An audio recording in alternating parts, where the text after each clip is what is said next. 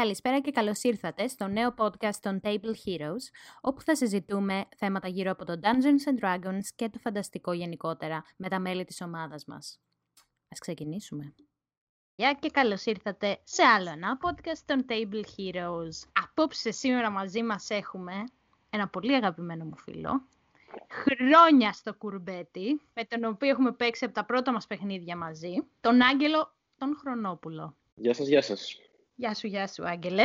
Ο Άγγελος λοιπόν ασχολείται τα τελευταία χρόνια με τη συγγραφή και το φανταστικό είναι ένα από τα αγαπημένα του θέματα.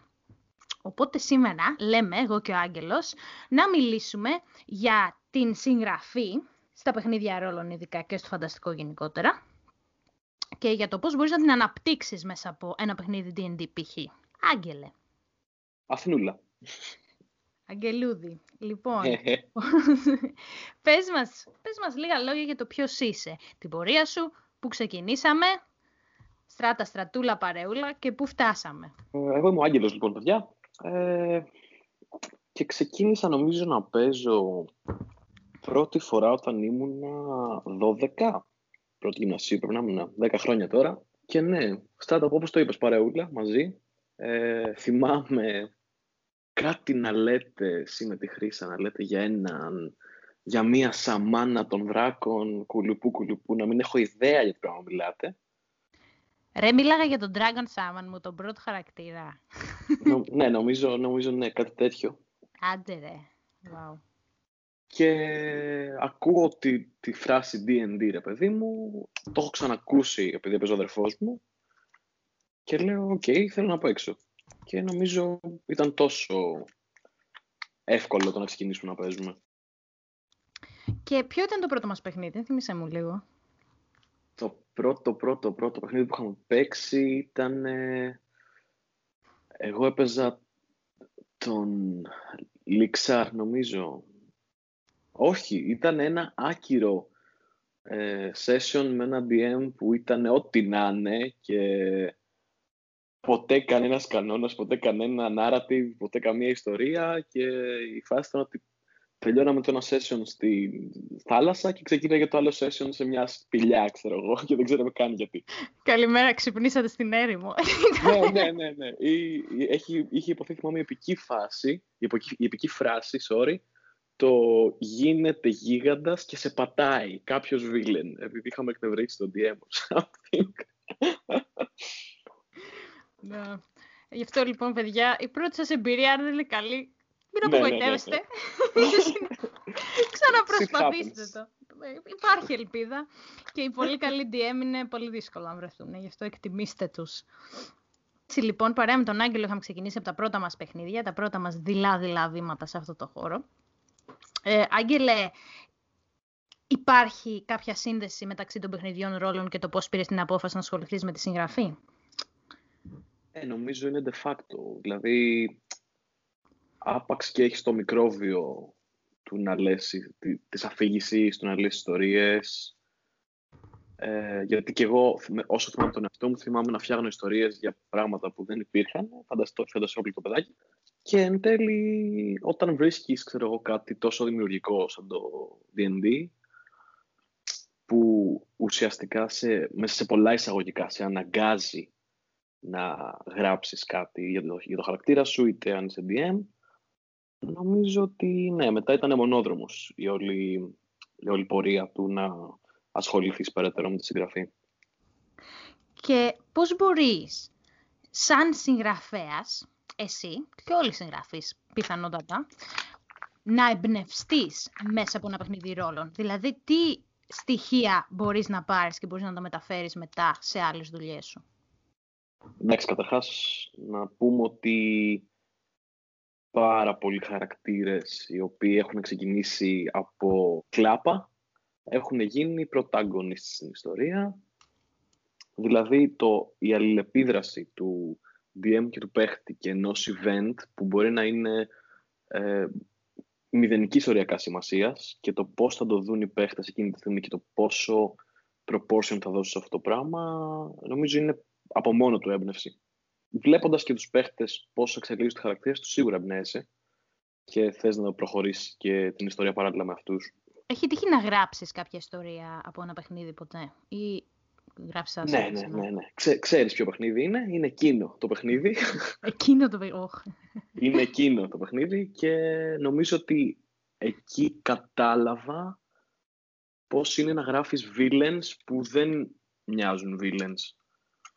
Ναι. Εκεί ήταν δηλαδή η πρώτη μου έμπνευση στο να γράψω έναν villain που θα είναι όμορφος, που θα είναι διπλωματικός, που θα είναι φαινομενικά τέλειος, αλλά θα είναι ο πιο σκατόψυχος άνθρωπος του κόσμου. ναι.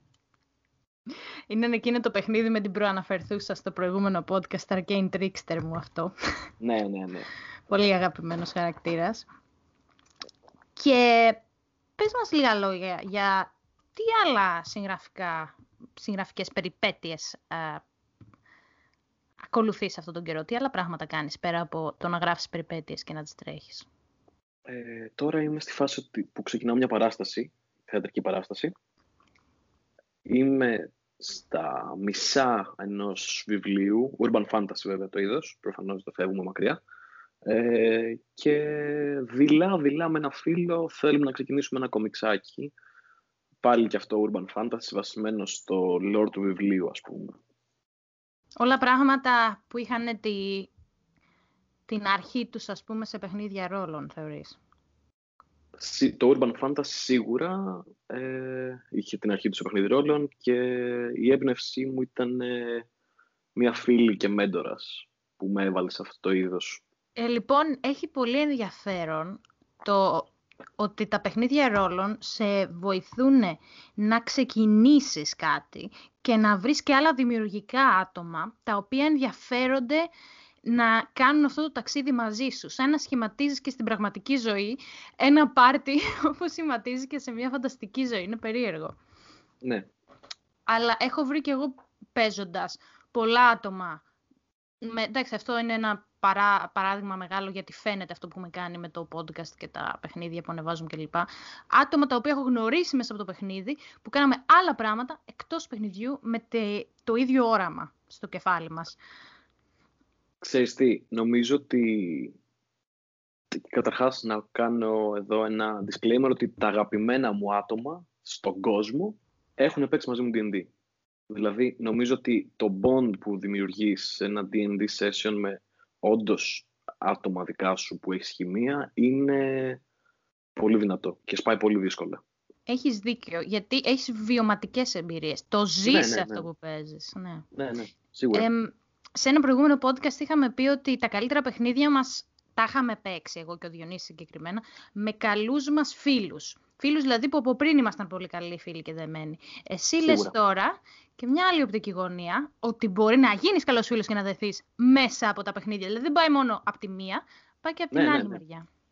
Επίσης το να δείξεις σε κάποιον, σε έναν κοντινό σου άτομο, ε, ότι ξέρεις τι, σε αγαπάω, ε, σε θέλω στη ζωή μου, αυτό είναι βασικό κομμάτι της ζωής μου, το D&D, πάρ' το, έλα να δεις πώς είναι και μετά νομίζω από εκεί είναι και αυτό μονόδρομος. Δηλαδή, πώς να σου το πω, όσοι κοντινοί μου άνθρωποι έχουν μπει, τους έχω βάλει στη φάση του D&D, μου ευγνωμονούν, ξέρω, οριακά.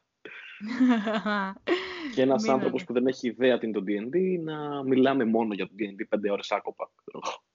Αυτό είναι, άμα μπεις στο χορό του D&D χορεύεις. Άμα έχεις και μια καλή εμπειρία με έναν καλό ε, DM, ειδικά την πρώτη φορά, παίρνεις, ναι, ένα, παίρνεις ένα rush, ένα, ένα, ένα αίσθημα ικανοποίησης και το κυνηγάς αυτό το αίσθημα σε όλη την υπόλοιπη πορεία σου ναι, στο ναι. παιχνίδι. Αυτό, να νιώσεις αυτή την πρώτη χαρά, ας πούμε.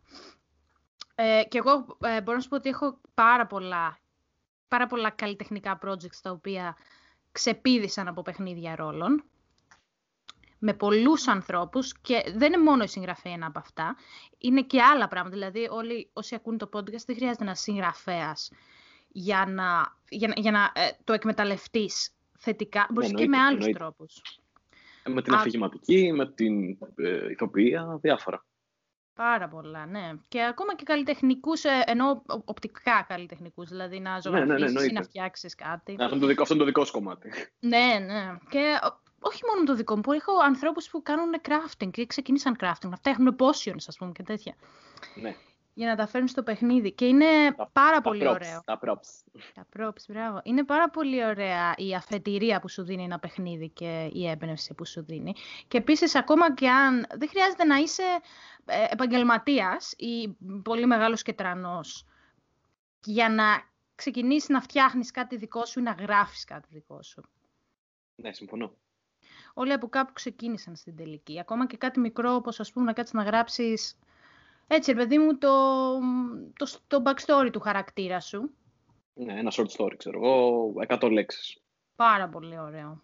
Actually υπάρχουν και ασκήσεις για συγγραφή σε αυτό, ότι ξέρεις τι θέλω ένα character arc σε 100 λέξεις.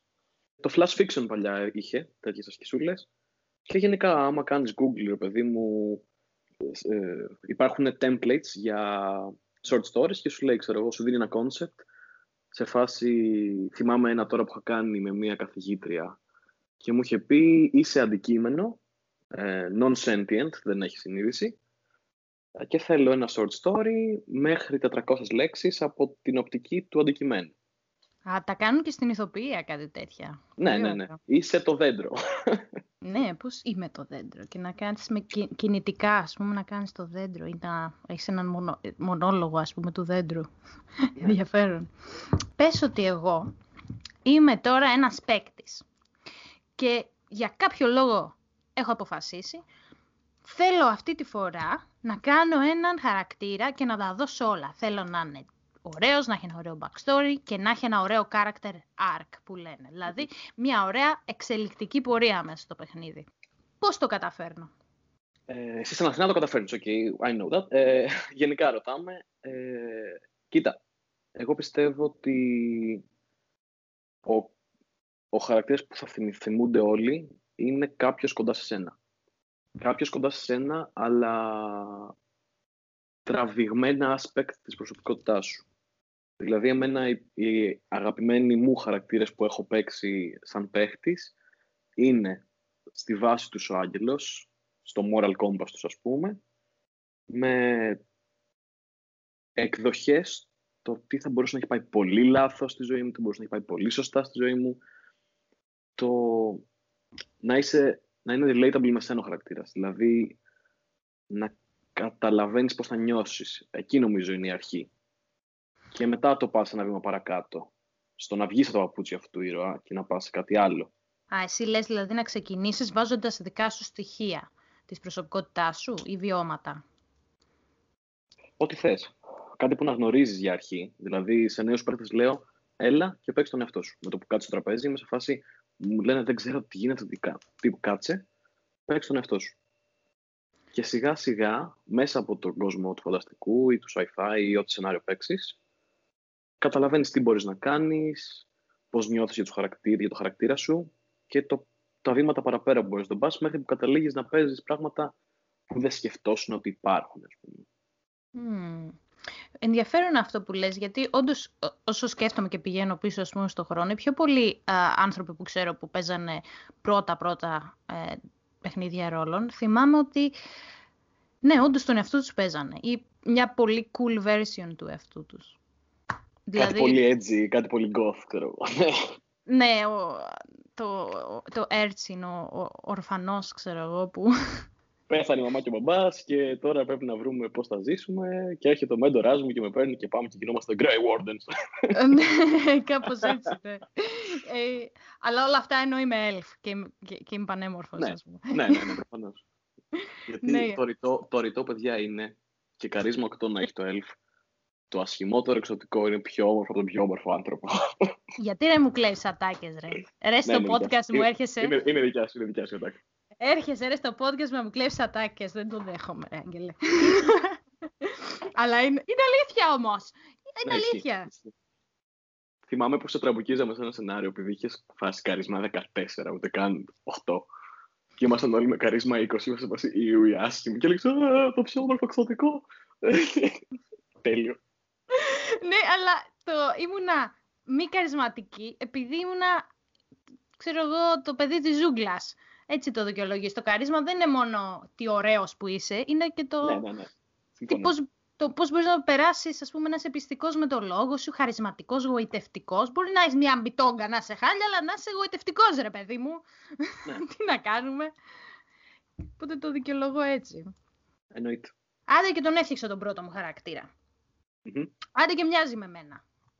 Πώς κάνεις παραπάνω χαρακτήρες και τους κάνεις ενδιαφέρον; Πώς ξεκινάς να φτιάξεις κάτι πιο ιδιαίτερο, κόντρα ρόλο; Και τι, τι μπορείς να του κάνεις αυτόν τον χαρακτήρα για να του δώσεις μέσα από το tabletop RPG ένα ωραίο και ικανοποιητικό arc; Okay. Εμένα προσωπικά, ας πούμε, μου αρέσει πλέον, έχοντας παίξει πολλά χρόνια, να κάνω τελείως αντιφατικά πράγματα στους χαρακτήρες μου. Δηλαδή, ε, θα φτιάξω έναν wizard, ε, πανέμορφο, πανέξυπνο, ε, που θα μιλάει πανέμορφα σε όλους και ωραία σε όλους και behind closed doors θα κάνει τα έσχη, που είναι τελείως αλλού από εμένα και σε βάζει και λίγο στη φάση του φίλε, όντως υπάρχουν αυτοί οι άνθρωποι.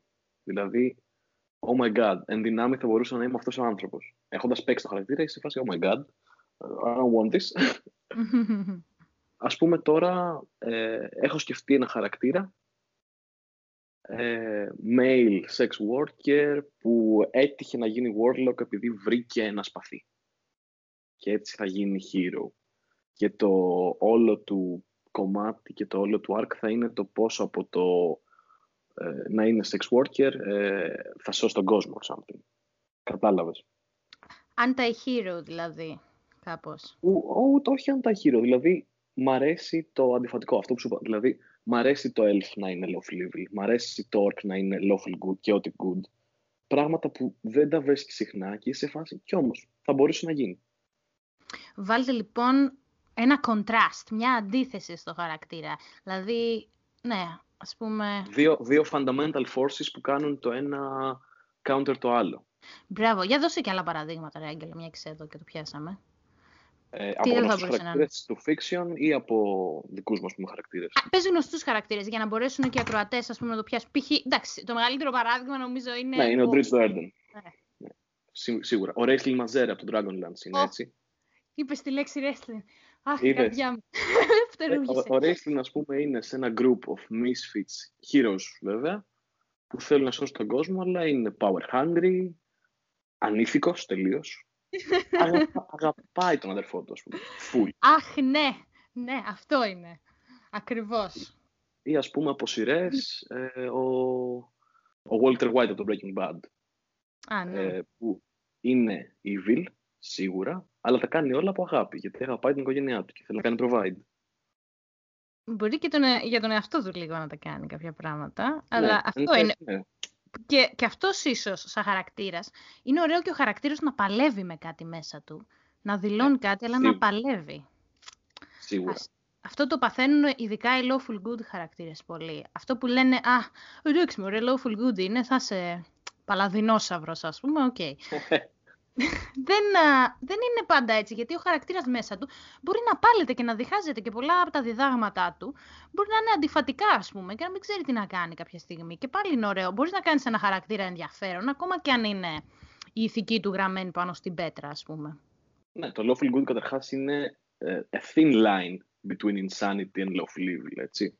Δηλαδή, ε, έστω ότι ας, έχω χαρακτήρα, lawful good, ξεκίνησε lawful good paladin, σε μία πόλη που όλοι του οι ancestors ήταν lawful good paladins και μαθαίνει ότι ένας από τους ancestors του ήταν ε, devil από τα realms και κάνουν όλα αυτά τα χρόνια ένα φασάντ αυτό και ο τύπος έκανε fall από το grace του lawful good έγινε oathbreaker και στο τέλος κατέληξε να είναι night of hell ας πούμε αυτό είναι ένα κλασικό arc που παίρνουν πολλοί που θέλουν να παίξουν Paladin, να τον κάνουν ναι. να πέσει από τη χάρη και μετά να κάνει ένα redemption, ας πούμε. Και να Εμένα μου αρέσει το, ανάποδο, το ανάποδο. Δηλαδή να ξεκινήσω evil και να με κάνει ο DM και η ιστορία και οι χαρακτήρες και το party να είμαι σε φάση, δεν με νοιάζει, uh, I will die for this party.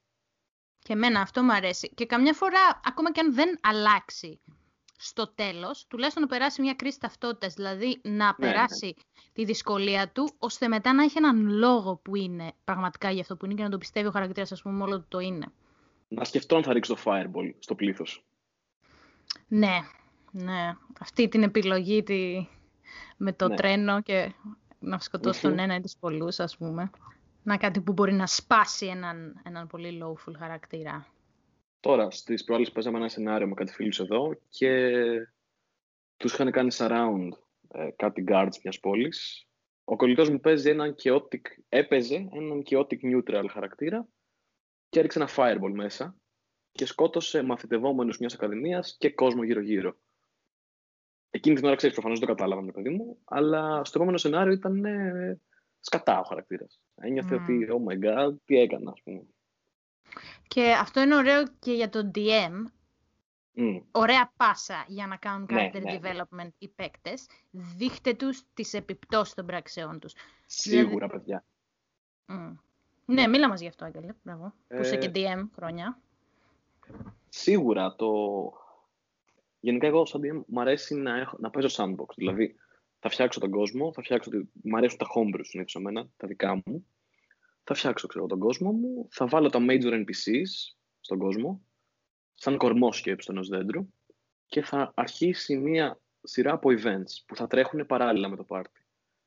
Το τι θα κάνει το party, που θα πάει το party, δεν θα το υπολογίσω ποτέ. Δηλαδή, δεν θα, δεν θα ξέρω ότι σε αυτό το σενάριο θα παίξουμε αυτό, σε εκείνο το σενάριο θα παίξουμε το άλλο. Όχι. Όπου μου πει το party θα πάει, θα υπάρχει κάποιο major NPC, κάποιο major event και από εκεί θα τρέξει. Και έτσι θα αλλάξουν. Δηλαδή, το freedom του παίχτη είναι αυτό που τον αλλάζει εν τέλει. Πιστεύω ότι, πώς να σου το πω ρε παιδί μου, όταν καταλάβουν ότι δεν είναι murder, ότι δεν πρέπει να είσαι murder hobo μετά από ένα σημείο, γιατί okay, όλοι έχουμε υπάρξει murder hobos, έχουμε σκοτώσει χαρακτήρες και χαρακτήρες. Αλλά όταν ε, σκοτώσεις το λάθος άτομο και μετά ε, σε κυνηγάει ένα nation, καταρχάς θα καταλάβει και το, και το party θα ξενερώσει με σένα, in character θα ξενερώσει, που αυτό μου αρέσει πιο πολύ. Και θα είναι σε φάση, ok, είμαστε μαλάκες, πρέπει να το σώσουμε αυτό. Πρέπει να κάνουμε κάτι για να γίνουμε redeemed. Ένα redemption arc για μας. Άρα και με αυτό ένας DM δίνει πάσα όχι μόνο στον παίκτη που έκανε την κίνηση και σε όλους τους υπόλοιπους παίκτες να, ανακτη- να αναπτυχθούν μέσα από αυτό και να παίξουν το κομμάτι τους. Εννοείται, εννοείται. Θα υπερασπιστείς το φίλο σου, θα κατηγορήσει το φίλο σου, θα προσπαθήσει να διορθώσεις το φίλο σου. Είναι σωστό να διορθώσεις το φίλο σου; Και, It's on, it's on you, it's on you. χιλιάδες, ε, αναλόγως στους ανθρώπους και τους χαρακτήρες που παίζουν, χιλιάδες ε, σενάρια Μα- μπορεί να παιχτούν από ένα event. Ναι. Να, να γίνω λίγο παππούς και να ξανααναφέρω εκείνο το σενάριο ναι. που η χαρακτήρα σου έγινε Queen of Hell και απλά το πάρτι ήταν σε φάση η Χρύσα σου είπε απλά κάτσε στο, στο θρόνο, ξέρω εγώ, πριν έρθει κάποιος άλλος και τον κάνει claim. ναι, ήταν... ε, Ήταν ακραίο παιχνίδι. Ε, γενικά όλα τα campaign σε ο Άγγελ έχω να σου πω ότι είναι από τα πιο ελεύθερα campaign που έχω παίξει, όντως. Δηλαδή ε, δεν υπολογίζεις πολύ. Δεν είσαι πολύ δογματικός στο πώς θα πάει το παιχνίδι και το structure του. Όντως το αλλάζεις και ε, νιώθεις ότι έχεις άπειρη ελευθερία κάποιες ώρες. Και είναι high stakes πάντα. Δηλαδή τα βάζεις με Ναι. θεούς, δαίμονες, ε, δεν ξέρω. Α, Γουστάρω επικύλα, metal ρε. ναι, ναι, γουστάρεις ε, μεγάλα πράγματα. Καλά, αρχικά μας πετάς κάτι epic items, πολύ unbalanced καμιά, unbalanced καμιά φορά, έχω να σου το πω. Αλλά Ε, ρε, θέλω οι heroes να είναι heroes ρε φίλε. Θέλω να έχουν εκεί το σπαθί του, του Thor, το, το σφυρί του Thor και να ρίχνουν πόνο. ναι, είναι, είναι και αυτό ένας, τρό- άλλος ένας τρόπος να παίξεις D&D, να α, μη σε νοιάζει το πώς θα πολεμήσεις το τέρας, αλλά να επικεντρωθείς στο τι νιώθω, τι νιώθει ο χαρακτήρας μου, ας πούμε. Τι νιώθω όταν πολεμάω το τέρας. Μπράβο, ναι. Δηλαδή, όταν δίνεις στον άλλον πάρα πολύ δύναμη, του παίρνεις δύναμη. Δεν έχει τι να Ναι. την κάνει, κατάλαβες. Και μετά πρε- προσπαθεί να αναπτυχθεί και να πει ποια, ποια είναι η... Αυτό, αυ- αυτό μου αρέσει, γιατί θα σου βάλω έναν κακό στα σενάρια μου συνήθως που είναι overpowered, ε, έχει κάνει deals με δαίμονες, είναι ο Ασμόντιος ο ίδιος, ξέρω εγώ, και θα σου δώσω σενάριο 3, epic item. Δεν ξέρεις να το χρησιμοποιήσεις, θα το μάθεις να το χρησιμοποιήσεις στο σενάριο 10-12. Okay. Θα φτάσει στο σημείο που είσαι master του item, αλλά θα έρθεις στο, eth- στο ethical dilemma ότι, α, ξέρεις τι, αυτό το item που πήρες είναι του main, του main bad guy. Και θα Ναι, είσαι σε και- φάση, oh my god! ναι, ναι, κάτι μου θυμίζει. Έχεις ένα Ναι, θέμα ναι. με τον Ασμόντεους, Α- Α- Άγγελε. Ε, πήγα να σε πω Άλεξ, για λόγο. Έχεις δεν, ε, ξέρω, δεν, ξέρω, δεν ξέρω γιατί. μυστήριο πράγμα. Ε, έχεις έναν main, ε, έχεις ένα focus μεγάλο με τον Ασμόδεο. Για κάποιο λόγο αυτός ο άτιμος όλο εμφανίζεται σε ό,τι ιστορία για να έχουμε παίξει. Γιατί σε αρέσει τόσο πολύ. Εμένα μου αρέσει, ξέρω για το lore του, ειδικά το κρυφό lore που υπάρχει κάτω από τα, ναι, ναι, ναι, ναι. ναι. τα ψηλά το... γράμματα. Ε, ο Ασμόδιος μου αρέσει γιατί είναι ένα outcast. Είναι... Δεν έκανε τίποτα λάθος. Αυτό είναι το θέμα. Δεν έκανε ποτέ κανένα λάθος. Είπε πάντα την αλήθεια στους θεούς, ας πούμε, στο main lore που, που δεν κρύβεται, ότι και καλά... Εντάξει, τώρα μην αρχίσουμε να λέμε τον Ασμόδιο, γιατί δεν θα τελειώσουμε ποτέ, αλλά μ' αρέσει αυτό το δεν είμαι evil για το sake of being evil, με κάνατε evil. Το character arc του ήταν ότι you made me like that. Ο Asmodeus είναι, δεν είναι evil uh, for the sake of being evil, τον ανάγκασαν να γίνει έτσι και ήταν η άμυνά του αυτό το πράγμα. Και μ' αρέσει γιατί, εντάξει, μ' αρέσει πάρα πολύ το lawful γενικά κομμάτι στο D&D και μ' αρέσει που είναι πρώτα lawful και μετά είναι evil. Δηλαδή, he will never fuck you up. Θα σου πει το και το, η συμφωνία μας είναι αυτή, διάβασε την όλη, ε, θα περάσεις ωραία μέχρι να έρθεις εδώ, αλλά όταν έρθεις εδώ, ξέρεις. Τα ψηλά γράμματα. Ναι, ναι, ναι. Ο τόκος που έχεις να πληρώσεις. Don't we all; Άρα εσύ ταυτίζεσαι πολύ με το lawful evil για κάποιο λόγο, σαν concept. Ναι, οι villains μου μου αρέσει να είναι lawful evil. Εγώ σαν άγγελος μου αρέσει να παίζω πιο πολύ και ό,τι good χαρακτήρες ο hero που θα πέσει στη φωτιά, ας πούμε. Πιστεύεις στο alignment. Πολλοί άνθρωποι δεν το, το βγάζουν και εντελώς, δεν το πιστεύουν καν. Όχι. Δηλαδή, το να μου έρθεις να μου πεις παίζω lawful evil και θα κάνω αυτό και αυτό. Δεν, όχι. Ε, έλα, κάνε ό,τι νιώθεις και that's that. Δηλαδή, Εγώ μπορεί να δώσω ένα, ένα inspiration, αλλά μέχρι εκεί, εντάξει. Και εγώ πιστεύω ότι καμιά φορά είναι απλά ενδεικτικό. Δηλαδή, οι χαρακτήρες μου δεν ξέρω και αν πέφτουν όντως εκεί πέρα πάντα. Και είναι γενικά ένας συσσαγωγικά μπούσουλας, ας πούμε, που λες, ε, περίπου αυτό είμαι. Και ναι. οι, οι επιλογές μου οι περισσότερες περίπου πέφτουν εκεί. Δεν σημαίνει ότι δεν μπορεί να έρθει σε ένα άλλο ηθικό δίλημα ή, δίλημα, ή ότι δεν μπορείς να αλλάξεις και κάποια στιγμή έτσι, οι επιλογές σου να αρχίσουν να πέφτουν κάπου αλλού. Αυτό είναι η εξέλιξή μας. Εμένα αυτό μου αρέσει στους ναι. χαρακτήρες. Να, ας πούμε, να ξεκινήσει, ξέρω εγώ, ο χαρακτήρας αυτό που λέγαμε πριν, lawful good και να καταλήξει neutral evil, εγωιστής, τύρανο. Κατάλαβες. Δηλαδή το alignment είναι πολύ thin. Μ' αρέσει πιο πολύ ο, ο παίχτης να, να παίζει όπως νιώθει. Να, να είναι αυτό που, που θέλει αυτός και να μην τον περιορίζει μια ταμπέλα του alignment, ας πούμε. Και εγώ είμαι πολύ περίεργη να δω τι θα κάνουμε το alignment σε ε, επόμενες εκδόσεις, γιατί κάτι ψηλιάζομαι ότι μπορεί και να το βγάλουν και να βάλουν κάτι άλλο ή και τίποτα. Είναι περίεργο. Είναι πολύ απλοϊκό. Μια υπεραπλούστευση της α, προσωπικότητάς μας, της ανθρώπινης, σε εισαγωγικά. Ναι, ναι. Και δεν ξέρω αν θα το πολυπλοκίσουνε, σε εισαγωγικά πολυπλοκεύσουνε, πολυπλοκ... θα το κάνουν πιο περίπλοκο, εν πάση περιπτώσει. ή αν θα θα το βγάλουν. Θα αφαιρέσουν ή θα προσθέσουν τέλος πάντων. Ναι. Είναι κάποιο, είναι ρε παιδί μου μια moral compass το alignment που νομίζω ότι όλοι οι άνθρωποι στη ζωή μας δεν είμαστε ποτέ ε, στα άκρα του lawful evil, του chaotic good ας πούμε, γιατί το alignment system του D&D έχει κάνει όντως μεγάλο ε, ε, μπαμ στην pop κουλτούρα και το χρησιμοποιούν και για άλλα πράγματα, όχι μόνο για τα games. Ε, πού, αλλά... άλλο το έχεις δει, είμαι περίεργη.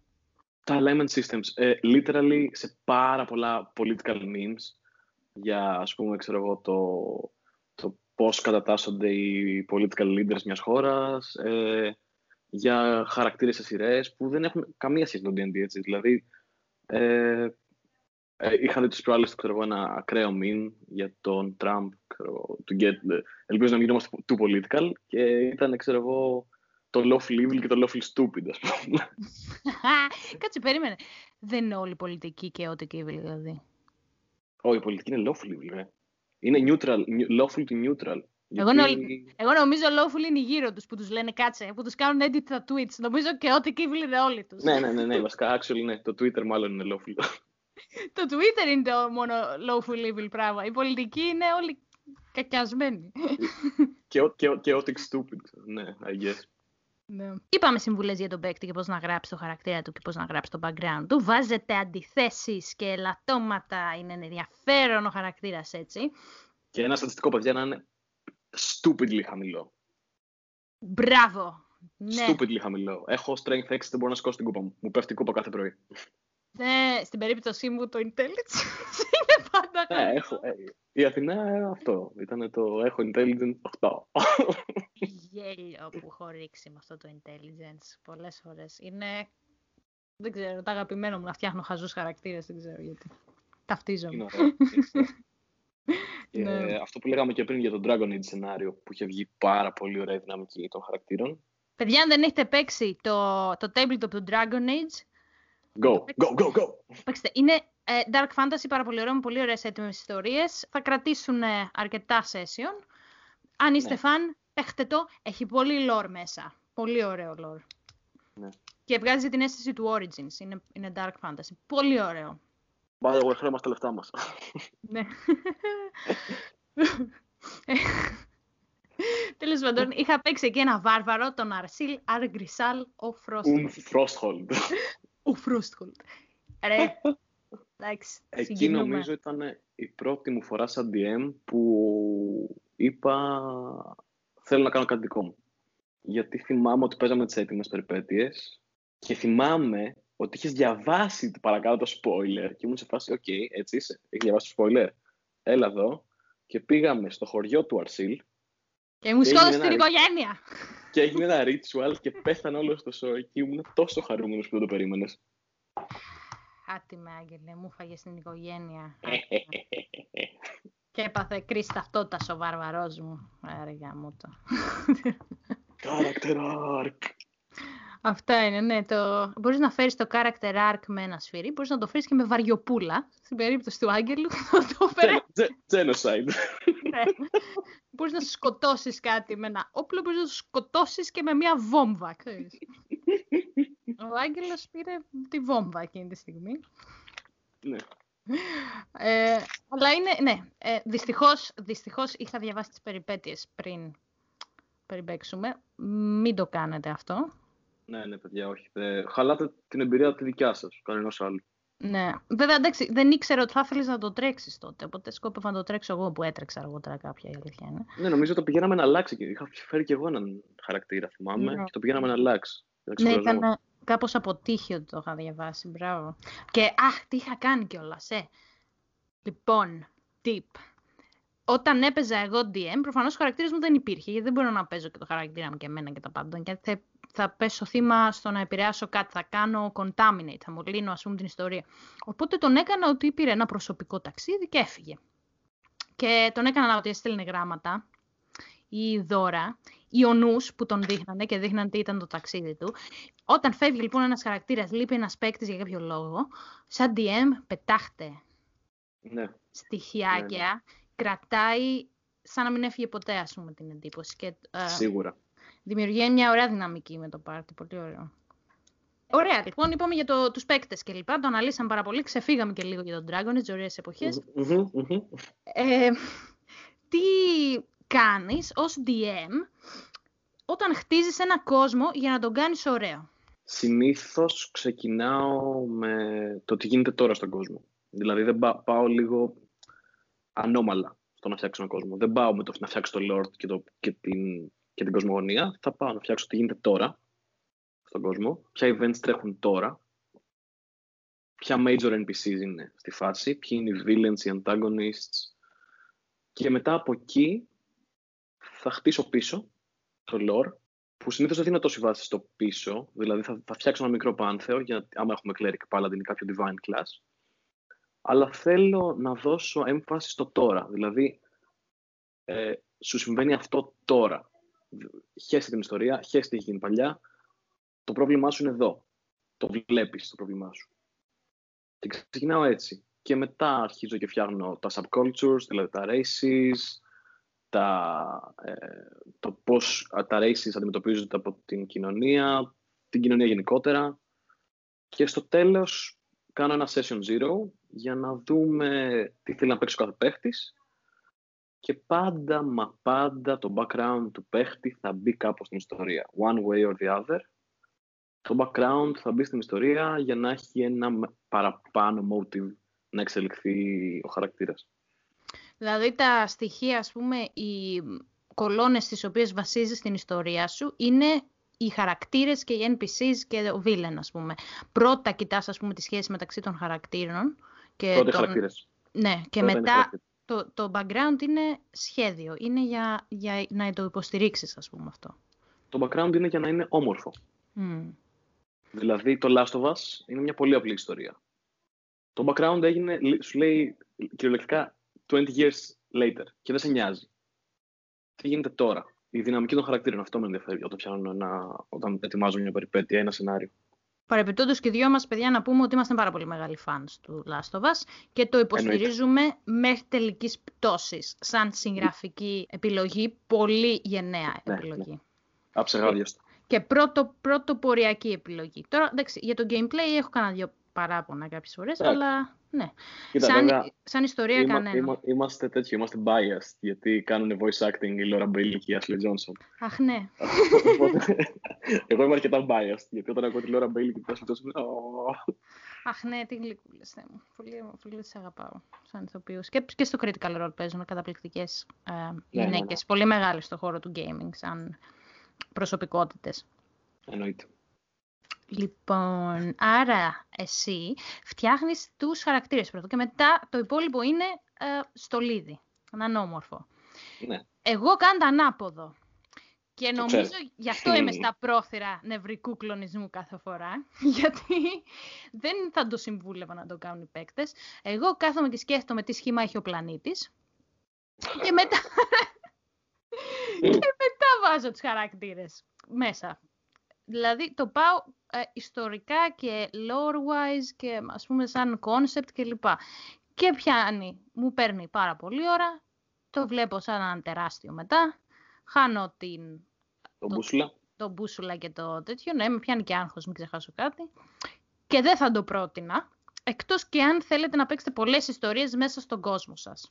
Δηλαδή, καθίστε, αφιερώστε πάρα πολύ ώρα σε αυτό και μετά παίζετε ιστορίες μόνο σε αυτό, γιατί ξέρετε τα πάντα, ας πούμε, γι' αυτό. Δεν το πρότεινα Εγώ... κάθε φορά.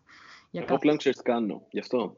Τι κάνεις; Είχα φτιάξει ένα homebrew κόσμο τότε με, το, με τον Τζάνους, εκείνο το σενάριο, και από τότε χτίζω αυτό τον κόσμο και παίζουμε ένα σενάριο με πέντε άτομα και θα ξαναπέξουμε το επόμενο σενάριο προφανώς με τα πέντε ίδια άτομα γιατί είστε κολλητοί και γουστάρετε τη φάση άρρωστα. Και αυτά τα πέντε άτομα με καινούριου level 1 χαρακτήρες ξέρουν τα ονόματα των heroes τους σαν epic heroes of, uh, of history, ξέρω εγώ. Δηλαδή, θα μπει ο level 1 ρογκάς και θα ακούσει το όνομα του παλιού level 10 μάγου, του level 15 μάγου του που είχε αλλάξει τον κόσμο. Και τρέχετε και... το ίδιο story με το ίδιο πάρτι και διαφορετικά.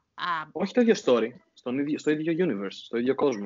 Α, ωραίο αυτό. Χρόνια μετά βέβαια, αλλά ας πούμε με τον Ignis ε, υπάρχει το, άμα ρίξεις ένα ε, history check DC5, ξέρεις ποιος είναι, σαν τον Dredge, ας πούμε, είναι epic hero.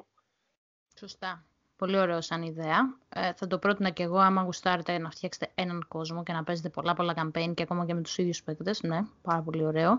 Δεν θα το πρότεινα κάθε και λίγο γιατί παθαίνεις νευρικό κλονισμό. Εμπιστέψουμε σε αυτό. Ναι, ναι, ναι, ναι, ναι παιδιά, όχι. Ε, έχω ακούσει και άλλους που τροποποιούν έτοιμες ιστορίες και είμαι πάρα πολύ υπέρ σε αυτό. Δεν το θεωρώ τεμπέλικο, δεν το θεωρώ ναι, ναι, ναι. κακό. Το θεωρώ πάρα πολύ legit και μια χαρά. Όπως και το να παίζεις έτοιμες είναι πάρα πολύ καλό γιατί βάζεις μέσα την τέχνη σου. Μπορείς να το κάνεις narrate με τον τρόπο σου. Θα το κάνεις narrate με τον τρόπο σου, δηλαδή δεν έχεις κάποια άλλη επιλογή. Μέσα από το πρίσμα σου θα το πεις. Και μέσα από το πρίσμα σου θα παίξεις τους χαρακτήρες τους έτοιμους. Δεν είναι καμία έτοιμη περιπέτεια ολόιδια με την άλλη. Αλλάζει αναλόγως στο GM ούτως ή άλλως.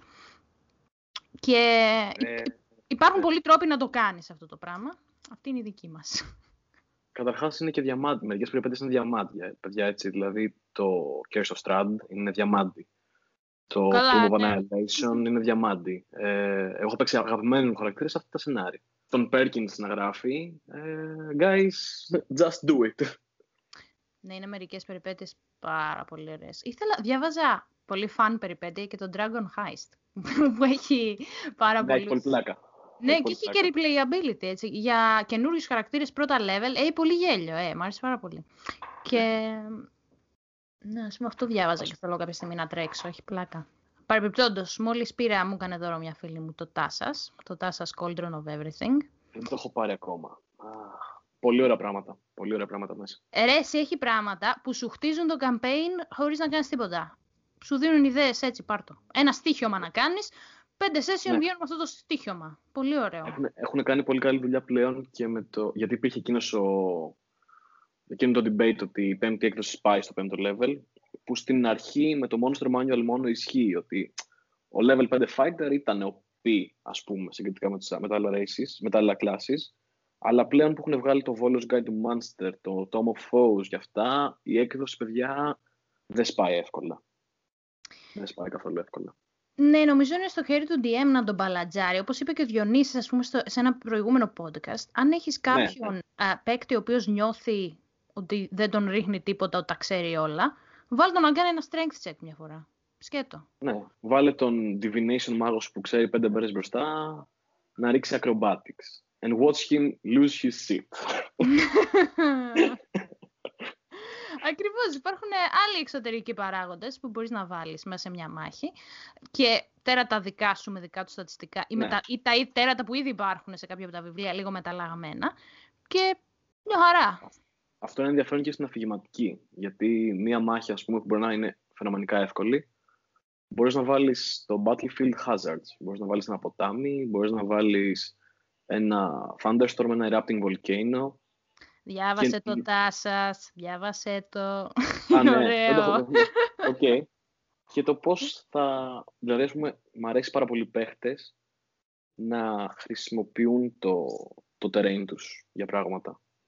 Αυτό που είχα κάνει σε έναν από τους κόσμους που έκανα, αυτόν που σου λέω που σκέφτηκα πώς ήταν ο πλανήτης πριν σκεφτώ τίποτα άλλο, ε, τους λέω δεν υπάρχουν τα potions σαν τεχνολογία, δεν τα έχουν βρει ακόμα οι άνθρωποι. Δεν έχει potions. Τέλειο. Ναι. Ένας Βρείτε. φίλος είχε, ήθελε να παίξει survival campaign και ξεκινήσαμε όλοι με μείον ένα όπλα. Όχι mundane απλά, μείον ένα, επειδή είναι τόσο σκατά το μέταλλο. Και είχαμε, βαράγαμε με μείον ένα, ρε φίλε. Τέλειο. Ναι, πολύ ωραίο. Τέλειο. Ναι, μπορείς να βάλεις άλλα πράγματα για να μπαλαντζάρεις το, το... Κατάρες, αίσθημα. αρρώστιες, ναι ρε, όλα, εννοείται. Μπράβο κατάρες, αρρώστιες και αυτό βοηθάει πολύ. Ρε, ρε, Raisling.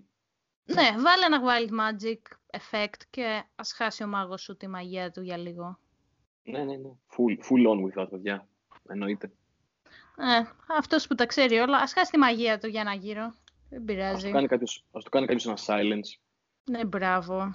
Ένας κόσμος δηλαδή πότε γίνεται ενδιαφέρον για σένα, όταν έχει δυνατούς NPC. Ναι, σίγουρα. Τα NPCs παίζουν ρόλο. Και το πώς αυτοί ε, they spin the wheel, γυρνάνε τον κόσμο. Το πώς ένα απλό monk μοναστέρι σαν ιδέα μπορεί να είναι το μεγαλύτερο spy network του κόσμου. Το πώς ένας fighter βασιλιάς, όχι, ούτε καν μάγος, να είναι ο μεγαλύτερος τύραννος. Το γιατί τα εξωτικά στον κόσμο του άγγελου μπορεί να είναι evil. Νομίζω ότι το πώς κάνουν interact τα major NPCs και οι villains και οι antagonists με τον κόσμο εκείνη τη στιγμή και αντίστοιχα με το party, αυτό νομίζω ότι φτιάχνει το, για μένα το ιδανικό adventure και ιδανικό σενάριο. Εγώ έχω να προσθέσω ότι ε, να είναι και ο κόσμος στο περιβάλλον ζωντανό. Ναι, να σκεφτείς μια ιστορία, έστω και στα γρήγορα, όταν κάποιος σε ρωτάει κάτι, ή να πετάξεις μια λεπτομέρεια που δίνει την, ψευδέσ... ναι, δίνει την ψευδέστηση ότι υπάρχει μια ιστορία πίσω από την κάθε πέτρα. Ακόμα και αν δεν υπάρχει, δώσε την αίσθηση ότι υπάρχει, για Ναι. να νιώσουν οι παίκτες ότι είναι σε έναν ζωντανό κόσμο. Ε, επίσης, αυτό που κάνει ωραίο τον κόσμο είναι να έχει μυστικά. να full. μην τους τα πεις όλα ποτέ, να αφήσεις να υπονοούνται μυστικά και να μην το σχηματίσει εντελώς στο μυαλό σου. Πέτα τους ένα στοιχείο που δεν θα το βρούνε ποτέ, για να, κα- γιατί αυτό δημιουργεί την αίσθηση του βάθους, ότι υπάρχουν πράγματα σε αυτόν τον κόσμο που δεν θα μάθω ποτέ, δεν, δεν είναι ποτέ Ναι. ρηχό. Αυτά για τους κόσμους ε, και πηγαίνοντας πάλι στους χαρακτήρες, γιατί αυτό είναι το ατού σου, οι πολύ δυνατοί χαρακτήρες και NPC και τα με, με πολύ έντονα κίνητρα Φύγε και κάτι τα στο μυαλό, λοιπά. δεν ξέρω. Άντε καλέ. λοιπόν, ε, πώς προβάλλεται ο DM και ο παίκτης αντίστοιχα μέσα από τον χαρακτήρα που παίζει; Πώς προβάλλει τον εαυτό του, τα ιδανικά του, πώς έρχεται κόντρα με τον εαυτό του και τα ιδανικά του καμιά φορά μέσα από το χαρακτήρα του; Επιτυχημένα και ευχάριστα για όλο το τραπέζι. Κοίτα, εμένα μου αρέσει να λέω το D&D είναι ψυχανάλυση. Έτσι. Καθόλου ειδήμων στο, στο θέμα, αλλά πιστεύω ότι όταν φτιάχνεις ένα χαρακτήρα και παίζεις σε μια περιπέτεια, βλέπεις τα πάντα μέσα από τα μάτια αυτού του χαρακτήρα. Ιδανικά για μένα, για τον Άγγελο, έτσι. Σίγουρα και μακριά από σένα να είναι, θα προβάλλεσαι στο χαρακτήρα. Και το, ε, ας πούμε, εγώ σαν DM, όταν ξέρω εγώ παίζω τον antagonist μου, τον villain μου και κάνει κάτι πολύ άσχημο στους παίχτες και τους βλέπω να, είναι, να με κοιτάνε, οι φίλοι μου, τον Άγγελο να κοιτάνε, ε, με τρόμο, ή όταν γίνεται κάτι πολύ epic και νικάνε και με κοιτάνε λες και είμαι ένας rockstar ας πούμε και είμαι τόσο χαρούμενοι, νομίζω αυτό είναι το πώς θα προβάλλεις το, τον antagonist, τον hero, το χαρακτήρα στον ίδιο. Μέσα από τις πράξεις του, μέσα από το πώς πάει η ιστορία. Ναι, ή... ναι, ναι. Και τα, τον εαυτό σου, ας πούμε, πώς τον προβάλλεις αν είσαι παίκτης; Από τις επιλογές σου. Δηλαδή, μπορείς να κυνηγήσεις την ιστορία. Υπάρχουν αυτοί οι παίκτες που θα κυνηγήσουν την ιστορία και ο DM είναι πιο χαλαρός με αυτούς. Δηλαδή, είναι σε φάση, OK, ξέρω. Και υπάρχουν και παίκτες που δεν θα κυνηγήσουν την ιστορία και εκεί θα τους βάλεις, θα τους δώσεις πράγματα για να αρχίσουν να το κυνηγάνε και θα καταλάβουν τη δυναμική μεταξύ των NPCs και αυτών και το ότι αυτή τη στιγμή δεν είσαι η Αθηνά, ο Μίτσος Χρύσα, είσαι ε, η Άζαελ, ε, ο Ζέοναρντ, η, η Βέιλης, αυτό. Okay. Οπότε εκεί νομίζω ότι το δίνεις όλο και προβάλλεσαι full στο χαρακτήρα. Λες να βάζεις και στοιχεία που υπάρχουν στην προσωπικότητά σου και στοιχεία που δεν υπάρχουν μαζί; Τι λες; Ναι, full, full. Εγώ, παιδιά, βάζω και δικά μου χαρακτηριστικά και άκυρα, δικά, και άκυρα χαρακτηριστικά. Έβλεπα κάποια στιγμή ένα βίντεο, λοιπόν, που μίλαγε για το τι είναι nurture, τι είναι η... τα πράγματα που έμαθες και τι είναι nature, δηλαδή με τα πράγματα τα οποία έχεις εκγενετής και πώς σε ένα σημείο ψυχολόγοι δεν μπορείς να ξε... στην ψυχολογία δεν μπορείς να ξεχωρίσεις με βεβαιότητα κάποιες φορές τι είναι τι, γιατί ο, ο άνθρωπος είσαι ένα μείγμα από αυτά. Και, ναι, ναι. ότι, και το παρομοίασε με ένα κέικ. Έχεις τα αυγά, έχεις τα λεύρη, έχεις τη ζάχαρη, έχεις τι άλλο θέλεις να βάλεις. Τα πετάς στο μπολ και, και, τα και κάνεις... Σοκολάτα. Ναι, θα κάνεις και λίγη σοκολάτα, συγγνώμη, ναι. και τα, τα κατέβεις στο μπολ και κάνεις ένα μείγμα. Υπάρχουν όλα αυτά τα συστατικά μέσα. Ναι. Ο χαρακτήρας μου, ο χαρακτήρας που παίζω, τα ηθικά μου τέτοια και τα, τα πάντα όλα η έμπνευσή μου, τα ανακατεύω να φτιάξω ένα κέικ. Στο τέλος υπάρχουν όλα αυτά στο μείγμα. Δεν μπορείς να τα ξαναξεχωρίσεις όμως. Δεν μπορείς να ξεχωρίσεις ποια είναι πια.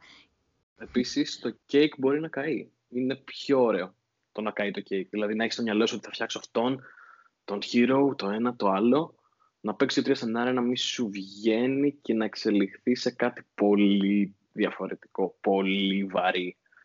Α, να πειράξεις τη συνταγή, να βγει κάτι άλλο. Ναι. Ή να έρθει ο DM εκεί που δεν κοιτάς και να σου βάλει, ξέρω εγώ, ένα μπαχαρικό μέσα, να καείς, πραγματικά, ναι. και να πας να φας μια μπουκέκα. Α, τελικά, δεν είναι αυτό που νόμιζα ο χαρακτήρας μου, κάτι άλλο. Ωραίο ναι. αυτό. Ναι, είναι ωραία αυτή η εξερεύνηση. Μου αρέσει και εμένα αυτό το... Αλλάζει μπαμ η αφηγηματική άμα γίνει αυτό. Δηλαδή και, το...